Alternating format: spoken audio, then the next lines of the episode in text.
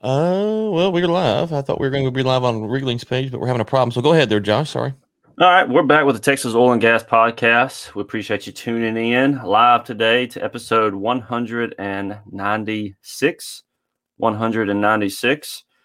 Ryan, we have another five star rating and review, so we're getting uh getting some good some good reviews coming in. You look confused over there, Ryan. What's going on, Well, buddy? I, I thought we were going to be live on the Wrigling's page, but we're having a slight technical problem here. So apologies to that. I don't know what the uh what the deal is, but anyways, go ahead, Josh. Well, uh, so like I mentioned, we do have a five star rating and review that has come in. Let me read that real quick. I believe it's from Greg. Greg Williams. He said the takes, the banner, and the overall quality. A.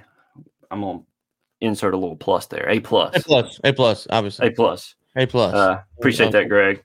Um, so uh, Ryan, what's that put us at? How many five stars are we? Are we close to 400 yet? Well, no, we've got th- uh, uh, 99, 99 to go, 99 to go. So um, we are cruising along. And apologies about the the, the rig links thing. We'll get that fixed between now and next week. I'm not sure. That's bugging me. But anyways, um, okay. That being said, Joshua, um, let me just point out our sponsor, the Warrior Newsletter. You know, we will give you guys, our listeners, a great discount. Can't find anywhere else. Uh, I think it's 30% off the monthly price or the yearly price. Uh, we'll link to it in the show notes. We have all kinds of commentary that comes out there weekly, and and because you're supporting this show and the newsletter, we get enough of you, we might actually bring back the one, the only Nathan Hansen. Someone the other day sent me a thing said, "Bring back Nate. Screw Nate. What about Stephanie?" Well, Stephanie is around. She is on a she. She sent me a note last night. She's uh broke her phone or something, so she's gonna be uh, MIA for a week or two, but she'll be back uh, in the saddle here before too long. We don't pay Stephanie. She's an intern, right? Yep. I mean, Yep. Highest paid intern in oil and gas. the most respected, obviously. Oh yeah. Oh yeah. Well, she, it, it's uh, she gets ear of the president. Um, you know, that uh, that that counts for something. She gets to work with two of the most brilliant minds the world has ever known, and so that alone is her payment. Well, uh, Ryan, there was a story that, that came out on March 14th, which uh, I, I found to be interesting. I, I wanted to get your take on it. So, uh, Fed, so this is a story of about Abbott. Uh, Fed said migrants to be held in Midland. Migrants to be held in Midland. Um, he appeared on Fox News Channel uh, Sunday, um, and he uh, said that some Texas officials were surprised to learn around 9:30 Saturday night that migrants are going to be uh, sent to Midland.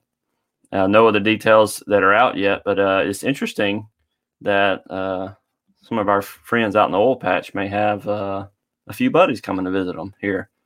Yeah, I don't. Yeah, I saw that. I don't really understand. So why why Midland? Any any, any reason for that? That's what I was wondering. I'm I'm I, I'm, I'm guessing uh, there might just be some capacity or opportunities there um, with some of the slowdown. So I don't know. Mm. That's a good question. Yeah, I don't either. I have no idea. I saw that story. I wondered about it as uh, as well. It's a it's kind of a weird. Yeah, so if you're out in Midland, have a kind of insight on what's going on. Let us know. But no, I don't really have. I I, I saw it too, and I was kind of like you, just kind of okay. That's that's weird, but whatever. So yeah, and just uh, just to, to pick up on this a little bit, so there's been some conflicting reports that I've seen. Um, on one hand, I've heard that there is a pretty major crisis at the border with uh, a lot of people trying to cross now because they're a little more favorable toward immigrants, obviously, with uh, with the Biden administration than say compared to Trump uh, administration. But I've also heard from other people that it's really not as much as they're being cracked up to be. That it's a lot of uh, a lot of people on the right trying to overplay it. You know, politics, uh, kind of just politics 101. So I'm really not certain what's going on. Uh, so it could be a lot more people going to Midland than we think, or it could be a lot less. It may not be that much of a you know, that big of a deal. So uh, any insights, like like you said, Ryan, we'd love to anybody that knows about it. Uh, Yeah. You know, you mentioned politics, so we got the story here about the uh, the Texas GOP lawmakers push bill to punish Wall Street for fossil fuel di- disinvestments. This one I thought was interesting. So, if I understand this right, Josh, the Texas governor uh, gov- uh, government is going to punish Wall Street companies that divest their oil and gas interest, right? Yeah. Yeah, I was I was a little shocked when I saw it, honestly. Like so so the pension funds so it's the taxpayers are paying for these the teachers and these people to go to work, right? And so then the pension funds um, are a result of that revenue. Um, and so then they're invested. And so now the, the lawmakers are saying, well, if you don't invest in oil and gas, oil and gas, or you di- dis- uh, di- divest your oil and gas assets, then we're going to punish you. The question would be: is is what if those assets are actually performing better? And I know right now the energies or stocks are doing pretty good, but what if you let's say you bought Bitcoin. Let's say the pension fund was, was all in for Bitcoin from a year ago. It was in, you know, it had Exxon, Oxy, and then a year ago it sold all that and it bought Bitcoin. Well, Bitcoin went from, you know, depending when you got three, five, seven thousand up to 60,000. Well, that would be a smart move. That would have been a smart move. So I don't know why. I understand the, I understand the kind of the thought process behind, it, but this is just, it's bizarre, isn't it? Eh, well, so here's here's a question I have. So what they're saying is uh, essentially, I guess, that these companies have a certain benchmark that they have to hit. These energy companies. mm-hmm.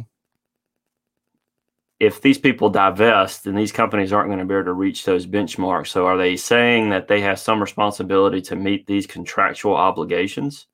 Well, that's what I don't understand um, with how, how this is being framed. Because if I go buy a stock and I want to sell it, uh, there's there should be no no penalty. Now, if I if I go in as a, um, I, I guess if I bear some responsibility as a startup by investing in a company, and we have certain contracts that we have to meet, if I divest those contracts and it prevents us from meeting those quota, um, I don't know. That's a, well, it's an interesting question. Okay, but let's just tease this out here. So let's say that you know you own two percent of Exxon stock, which would be a mm-hmm. tremendous mm-hmm. amount, right? And you're yep. the manager of the big, big hedge fund and you say, you know, we're going green, we don't want to invest in Exxon anymore, and you sell it. So you sell two percent of Exxon stock, um, and that's and, and so then so Exxon stock theoretically could start to sell off, right? Which means that people that find value at Exxon stock at the price that it was or the, the new price it is will then buy Exxon stock.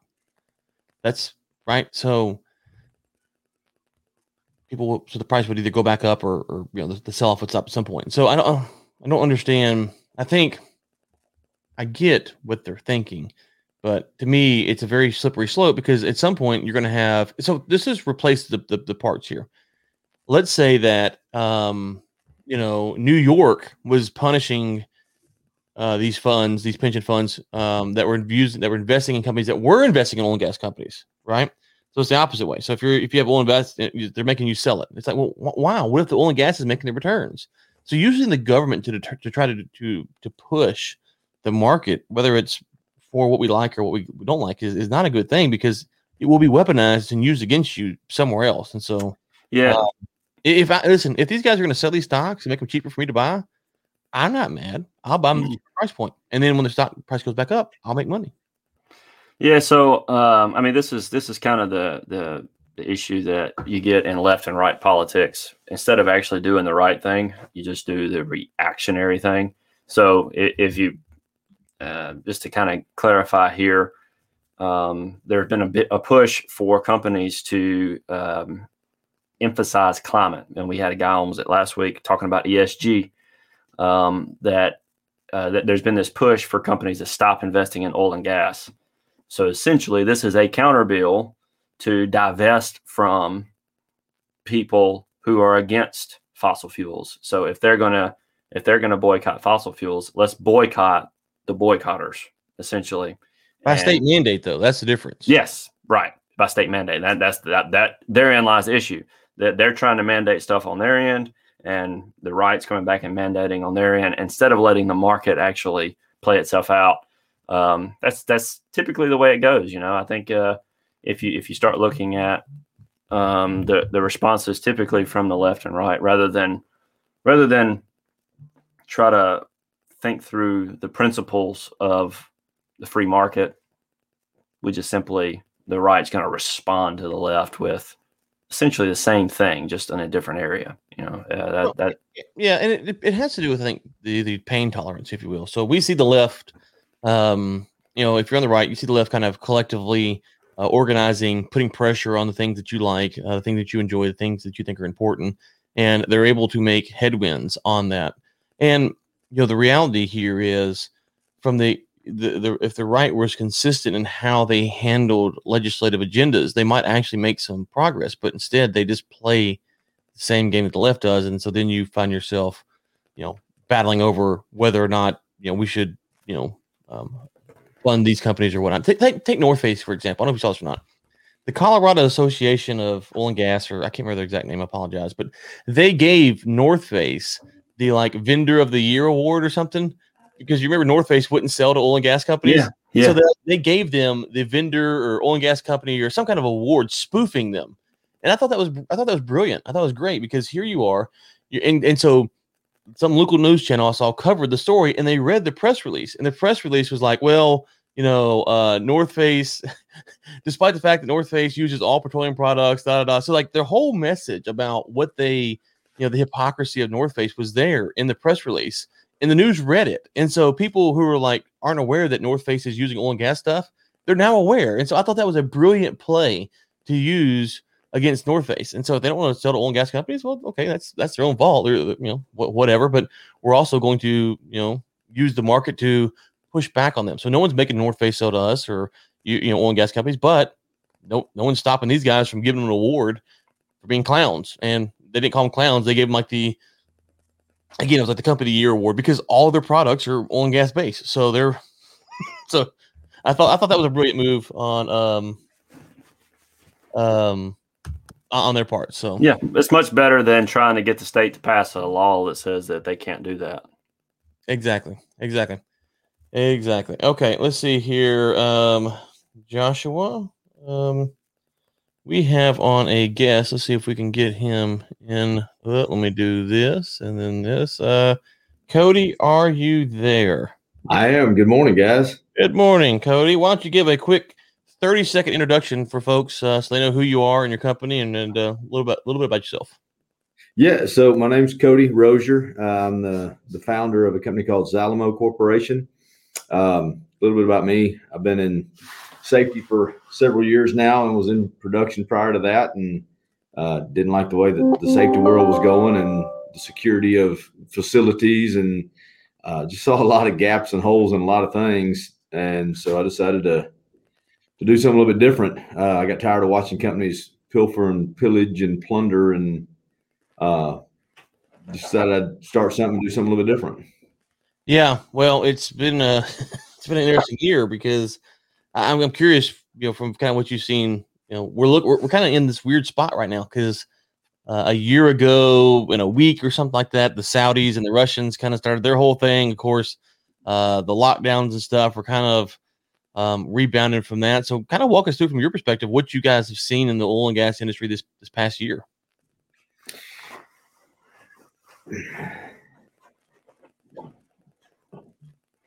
So there's and there's so many parts to that. Uh, so oil and gas nationally, oil and gas globally. Um, and by the way, forgive the attire. I didn't know we were video chatting in, uh, until the. Oh, look, man! Look at look, look at. I mean, I'm wearing my fishing shirt, so you're cool. You're cool. It's, yeah, it's low key.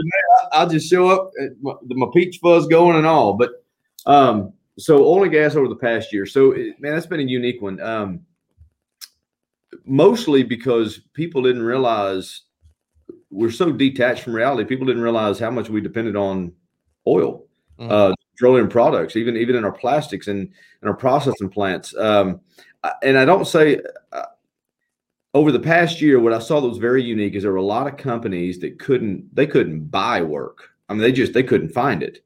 Mm-hmm. But then you would find other companies in the same business, same sector, same everything, just a different company, and they couldn't keep up that was one thing I saw that was very unique. The uh, production, other than that one unique spot where we were negative twenty or thirty dollars a barrel. Um, other than that, nothing really slowed down. Uh, the only difference is the maintenance and the turnarounds. Uh, they just kept running. They said, "Hey, look, we we can't stop. Uh, we can't bring people in, and we're going to try to show profits instead of losses, and just keep running." And and that's probably what I saw more than anything is is facilities just kind of not doing the maintenance that, need, that they needed to do and just keep running. So a lot of these facilities showed profits when they really weren't there. They were just fake numbers and, and shifting some things around. Right. Well, that's one of the things that we've kind of talked about on the show a little bit is, um, you know, when the when the budgets are kind of blown out and it's a hundred dollars a barrel, you know, companies have money to, to kind of spend wherever they want. When prices are cheap, they start trimming. Have you guys seen that there's been a maybe a, a tendency to kind of cut the fat on safety, or did companies do a good job of that? How have they managed kind of the safety aspect of the industry? Because I mean, prices did go negative, but they were low for a long period of time last year. Uh, did we sacrifice safety in the process? I would agree with that. I, I, what I saw was facilities and and some of the contracting companies they were more worried about navigating through the pandemic and navigating through COVID than they were about field safety, and that was that was unique to me. Uh, you know, whenever they came out and said that getting sick at work and it being work related was recordable and getting COVID at work was recordable, there was more emphasis on wearing masks and who should, who shouldn't, taking temperature readings, where you can come in, where you can't, having a policy, how, to, and they completely forgot about what was going on in the field. And so, from an injury stance, there are definitely an uptick in injuries and and things happening because they shifted their focus. It went into how do we stay afloat? How do we keep paying the bills? And how do we keep people working through this COVID? Yeah, and so that, yeah, that that is kind of an interesting dynamic. Is that the you know historically when you think about safety, it's you know out there in the field where things can get dangerous, or in the shop, you know where there's a lot of tools. But right. Going to the office, it's kind of the the safe environment. I mean, you know things can't happen there, but but seeing the focus um, go to the office is something I haven't really considered because you know we had people working at home, but then you did have people at COVID. So um, have you seen it shift back now as you know Texas is starting to open back up? Is it kind of back to the field focus? Prices are back up or is it still kind of folks aren't really clear? Because I know from the, the legislative standpoint, it's not exactly sure, um, you know, how some of this COVID stuff will work out as far as you know company uh, companies' responsibilities. So not yet.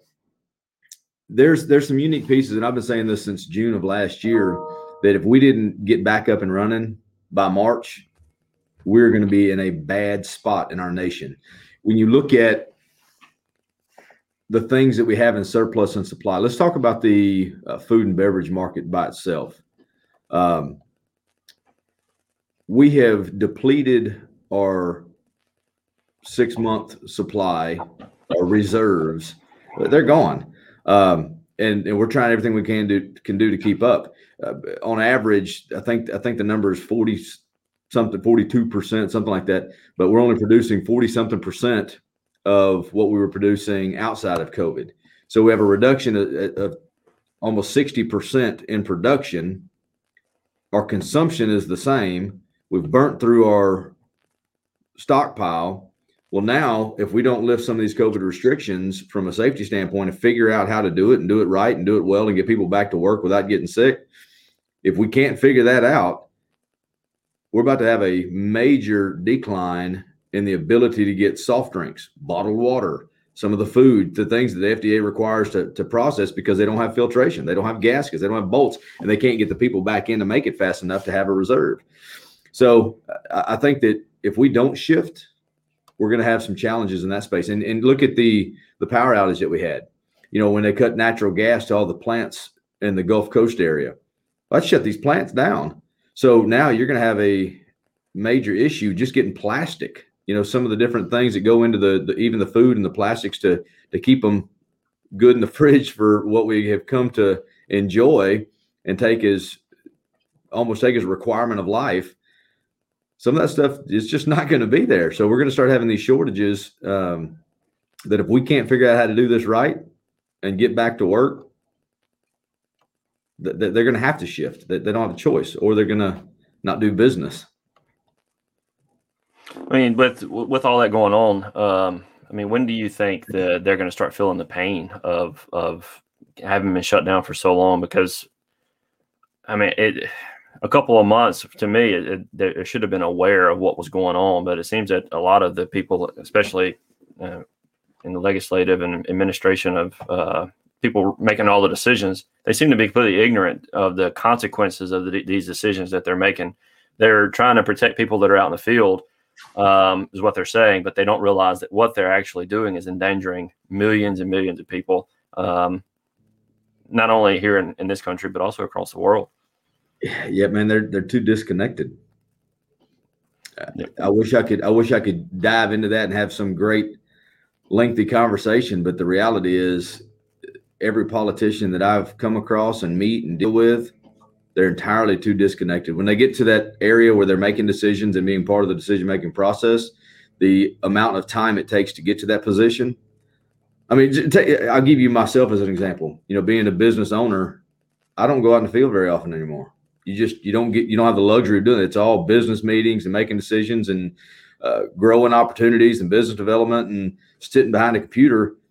And I was actually talking to a good friend of mine the other day. I said, "Man, I'm I'm seriously contemplating going and applying for a job as a helper in a plant somewhere, and go go get a job as a helper for six months just to remember the pain points of going to work. You know, remembering all the reasons that we started this company, and and not just being a black and white image in my head of something I vaguely remember." I think they're just too dis- disconnected. They don't see the reality of the pains that we're going through. And uh, and the timeline for when they're actually going to see it's probably going to be after it's too when late. You look, when you look at politicians that that say things such as "Why do we need cows when we get beef at the grocery store?" I mean, what do you what do you do with that? I mean, how, how do you talk reason into it? Why, how do you how do you explain to them how important it is for us to get our processing plants back up? How do you explain it? They're so disconnected. It you know, I heard I heard somebody say um, that a cow creates as much pollution as a car or something like that. And I, uh, somebody told me, lock yourself in a garage with a cow and a running car, and you tell me which one works out better for you.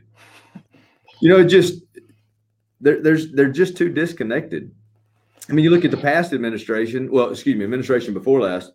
Um, you know, when they when they wanted to know why we weren't doing enough for the cattle guards in the Wyoming and Montana area, uh, why we had so many cattle guards, um, and what were their purposes, and they wanted to to retrain the cattle guards instead of letting them go before they ever realized that it was a road crossing. Yeah. I mean, these are real things, you know. And, and when you when you see stuff like that, they're so disconnected. It's no re, it's no wonder that they don't have a clue as to what's going on in day to day life. I mean, when you look at the, the the decisions of the stimulus, when you print money out of thin air, what does that do? It devalues the ones you have in your pocket.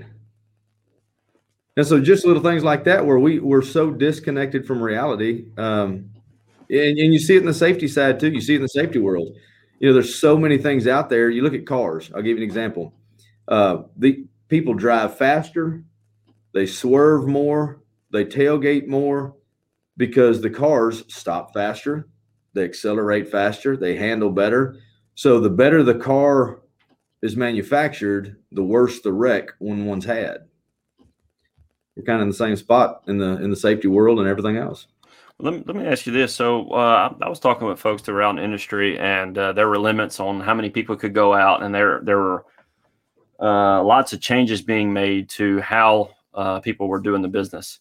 Um, what sort of long term impacts in the safety side are we going to see as a result of COVID? Or, is there going to be more? Uh, you know, people being present is always necessary, but there's more technology being used. There's these transitions that are happening to make uh, make it less necessary for as many people to be out at one time. I mean, what sort of things do you think are going to be permanent with some of these changes? So I'm, I'm going to say two parts to that, and then I'll give one example. Um, so the acceptance of risk due to COVID and the separation of people and the social distancing, and even though people have no no clue what they're doing, they just social distance. What does that even mean? Um, they're limiting people in vehicles. They're limiting people on job sites. What you're seeing is people working by themselves more often, which we called lone worker before. Uh, now they're working by themselves. They're taking risks they didn't need to simply because they didn't feel like going through the process of getting somebody to come help them. So that that's a challenge. But moving forward in the future, uh, there's a lot of things that we're going to see, uh, such as masks. Uh, and me personally, I can't wear a mask. If I have to go in somewhere and put one on for a little bit, I'll put it on just long enough to get in and get out. But man, I start building up fluid, and it it, it I go to coughing, and it's the weirdest thing. I never in a million years, which I wear respirators, but for whatever reason, those little paper mask things they build up moisture, and it drives me crazy. So you're going to have respiratory issues uh, for sure. There's a lot of people out there having those. Um, but then I asked, I went to Starbucks this morning to get a coffee, and the lady said, "Sir, you need to put your mask on." I said, "Okay. Uh, what if I've already had it and I had the shots? Well, you still need a mask." I says, "Is it like masks forever? Is that is that the thing? I would just that's it, no end in sight." And she's like, "Well, I just work here." and that's the problem.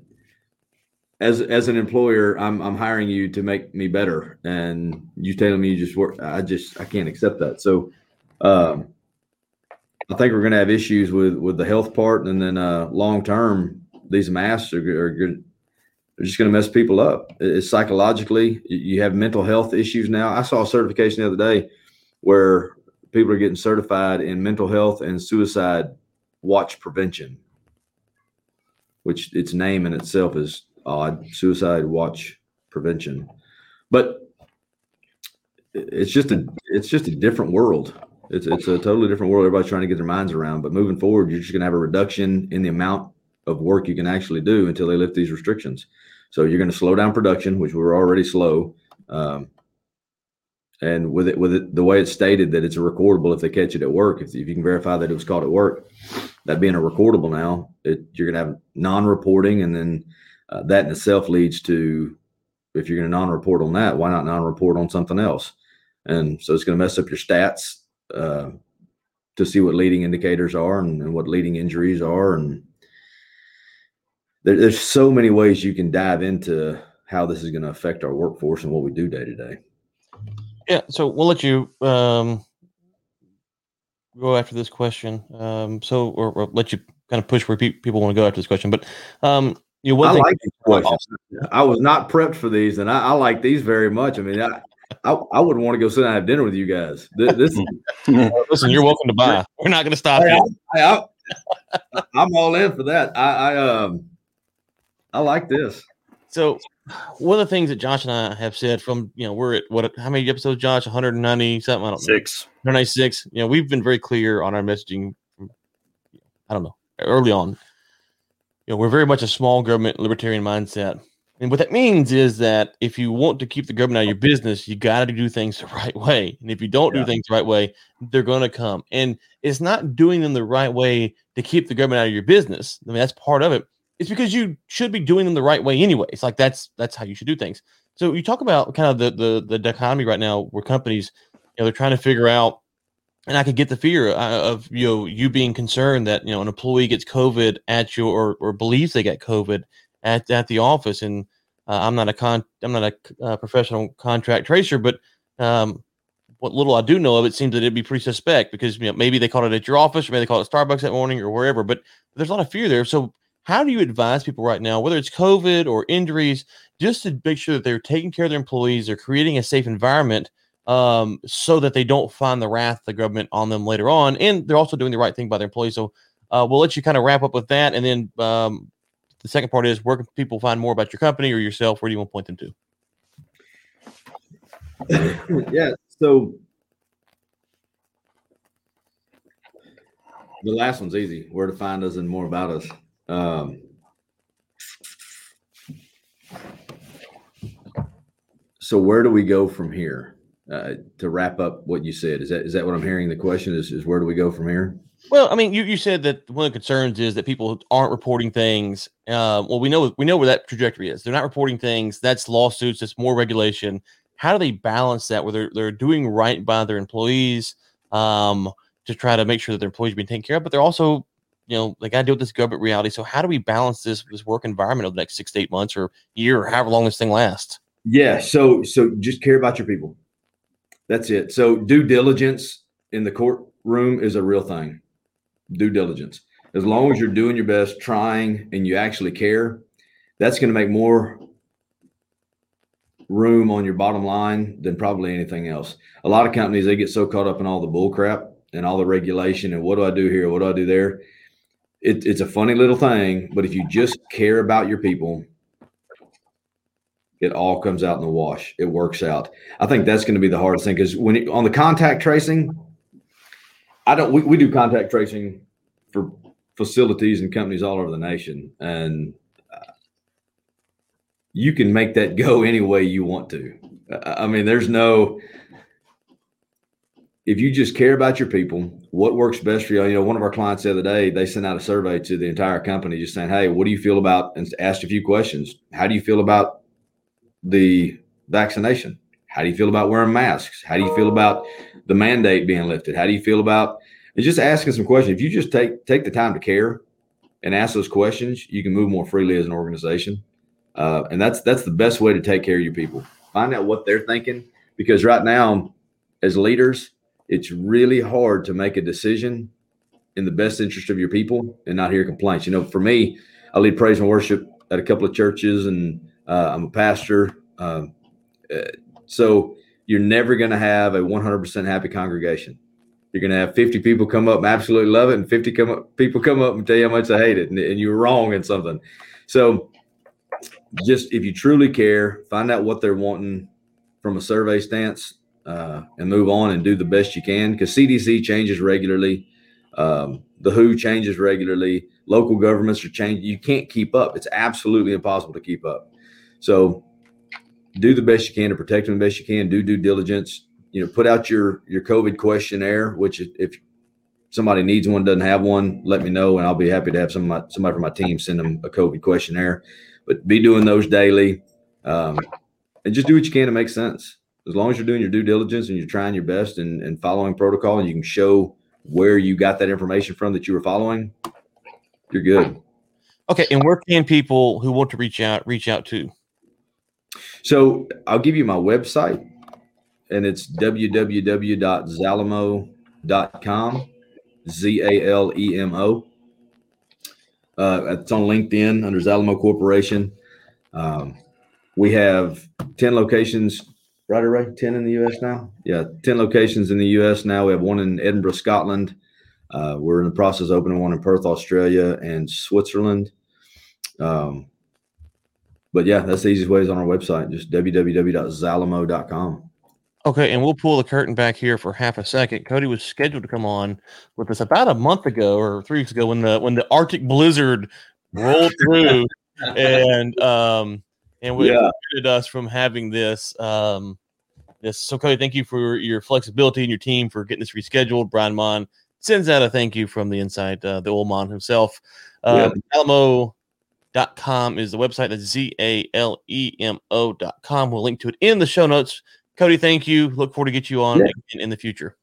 Hey, do I have an opportunity to share one thing? Yes, group. you got uh, one minute, two minutes. Go ahead. All right. So one of the things I want to touch on, if you're going to look us up, uh, and a lot of people kind of glaze over this, um, we are 100% a faith-based organization, and our whole purpose is changing the way business is done. Um, you know, you're talking about limited government and doing the right thing. Uh, those are our key tenets and core values. Uh, I got tired of seeing companies plunder and pillage. I tell my team all the time, just just be a man, do your job. You know, just just do right by people, build trust, do the right thing. Um, and I think if we had more organizations taking that mantra and it being about supporting people instead of making money, we'd be a lot better off. Gosh, it sounds like we found our new sponsor for the show. Tony, again, thank you so much for coming on. It was wonderful. Uh, we'll get you on again in the future. Thanks, guys. Enjoyed it. Yeah, thanks, Cody. All right, Mr. Shelton. What else we got, brother? Uh, let me pull up my my notes here. We did that. We did that. While we're doing that, don't forget our sponsor is the War Room Newsletter. You can go to warroomnewsletter.com or you can check out the discount code in the show notes. I think it's 30% off, Josh. Just giving away money, giving away dollars, hard earned dollars. Giving them away. And if you want to bring back Nate Hanson, Nate Hanson, then that's fine. However, if you're like, listen, I would like to support you guys, but I just can't support bringing back Nate, we understand that. That makes a lot of sense. Just let me know. We'll, we'll keep Nate out of the loop. We'll, we will not attribute your dollars to the Nate Hanson campaign. All right, we got uh, for the Texas Roundup, we have two stories. Uh, I wanted to mention real quick. ConocoPhillips resumes $1.5 billion share buybacks on Capital Discipline Pledge. And uh, second, shale giants proving OPEC right. This was an interesting article. We talked about if Texas was going to meet the challenge that was kind of put in in an indirect way from the Saudis. Were they going to go in and drill baby drill uh, and uh, and put the squeeze on on the Saudis, or would the Saudis uh, bet that we were not and could not do that? Were they right? And uh, and so what this article says is that um, OPEC is being proved right right now, and I wonder if that has anything to do with some of these safety regulations that are still in place uh, because if they lift those, I would wager that you'd probably see OPEC uh, probably go ahead and put a couple barrels back on the market. Yeah, I, uh, mean, I just I keep going back to it. Maybe I'm crazy. I just think that OPEC doesn't believe the demand's back, and so, um, and you know, listen, even if they believe the demand's back, they kind of threw down the gauntlet for us here in Texas and uh, said, "Hey, you know, drill baby drill is not back." And so far, so far, they're right. They meet again in just a few weeks, and that's the thing. And I said this on Energy Week a few months ago: is that you know them meeting monthly, it might actually be the deterrent. So if you're a big bank and you're going, hey, um, you know, Pioneer or whoever's calling us up, they're looking for money. It's like, mm, I'm not sure because the Saudis will be meeting again here in 30 days. I'm not sure I want to actually give you money because by the time you get out there, you start drilling. You we need longer term commitments. Yeah, the Saudis could change their mind. So I think this was a shrewd move by the Saudis. I think last December I said that on, on Energy Week, um, and I think it's paid off for them. We'll see if it continues to do so. But with that, Josh, that is it. We'll be back next week. Hopefully, get the rig link thing worked out. Been texting with Greg uh, while we are on the show, trying to figure out what's going on. Can't figure it out. I don't know. But until then, keep climbing.